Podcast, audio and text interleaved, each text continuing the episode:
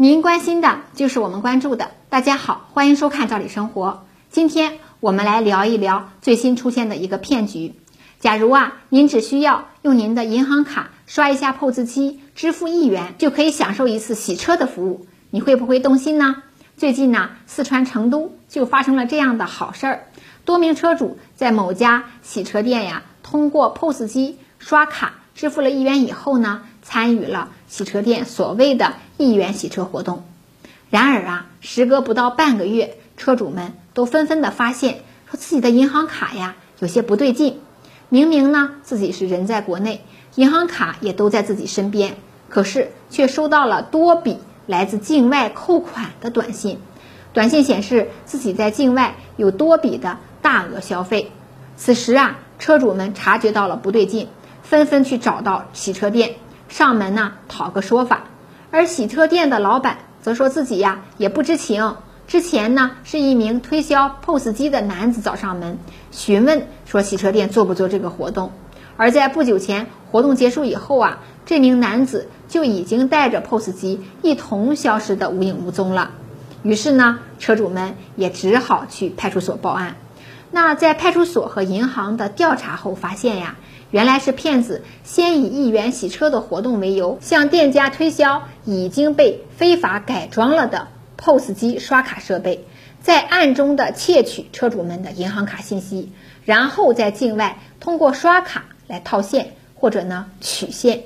无独有偶啊，去年就有同样因为 POS 机而被盗刷的受害者，受害人本人当时正在家中玩手机的时候，也是。突然间就收到了来自银行的短信提示，自己在境外有一笔巨额消费。后来报了警，警察在多个月的调查后发现，原来呀是受害人之前旅游的时候入住的旅馆使用了 POS 机进行刷卡付款，而旅馆的那台刷卡的 POS 机就存在着非法改装的问题。骗子盗取完受害人的银行卡等信息后，再通过刷卡的方式在境外呢消费进行套现。像这样类似的 POS 机盗刷的案件呢还有很多，都是骗子们通过各种各样的活动方式，让受害人在改装后的 POS 机上刷卡，并输入密码进行消费，借此呢去获取受害人的银行卡信息以及呢银行卡密码。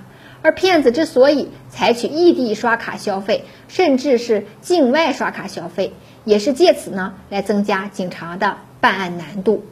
很多人就纳闷儿，说这两起案件中，银行卡明明就在卡主自己身上，怎么骗子就能够刷卡主的银行卡呢？其实这是因为刷卡的 POS 机里安装有非法的木马病毒。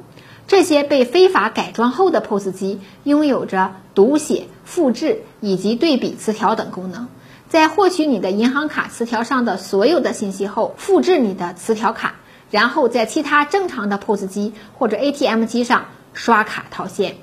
而你的银行卡密码往往在你第一次进行刷卡的时候啊就被隐蔽的针孔摄像头给偷拍下来了。而有的网店和线下店在进行小额购物时，甚至连密码都不需要，这更是给了骗子们可乘之机。另外，目前还有一种银行卡盗刷的方法，之前的三幺五晚会也提到过。现在很多人的银行卡、信用卡都带有闪付功能，POS 机呢只需要离你的银行卡或者信用卡近一些，如果你又刚好开通了免密支付的功能。那么你银行卡里的钱就非常容易的被骗子们转走了。那面对骗子们这些防不胜防的诈骗手段，我们又该如何防范呢？首先呀，我们要加强自身良好的安全意识，在不需要银行卡的时候，要妥善的保管好自己的银行卡；而当需要使用银行卡的时候，一定是要本人进行操作，不要让他人代劳。在刷银行卡输密码的时候呢，也一定要用手挡住。防止被人看到。使用银行卡的时候啊，尽可能的让银行卡停留在自己的视野范围内。要注意啊，销售人员到底是刷了几次你的银行卡。如果遇到刷卡失败等情况，在事后呢，也一定记得要拨打银行的客服热线进行咨询，查看自己的银行卡是否存在被盗刷的情况。尽可能啊，您要避免使用磁条卡，而是选择呢使用这个芯片卡。因为芯片卡的安全性相对会更高一些，不容易被复制。也尽可能不要在一些小的商铺内使用刷卡支付，因为呀，正如上面举的例子，小的商铺刷卡会存在着一定的安全隐患。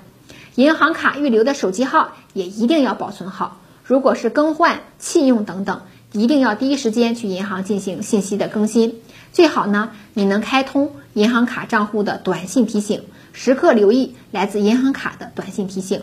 同时啊，最好要查看一下自己的银行卡是否是默认了开通了免密支付。如果您开通了免密支付，建议您一定要关闭免密支付。虽然便捷，但是犯罪分子有可能就会利用免密支付来对你的银行卡盗刷。如果发生银行卡被盗刷的情况，你也一定要在第一时间去附近的 ATM 机或者连锁的便利店进行刷卡操作，证明你的银行卡没有丢，还在你身边的证据。另一方面呢，像 ATM 机和连锁店一般都装有摄像头，也能为你证明你的银行卡是在你的身上。然后呢，第一时间去联系银行和派出所进行报案。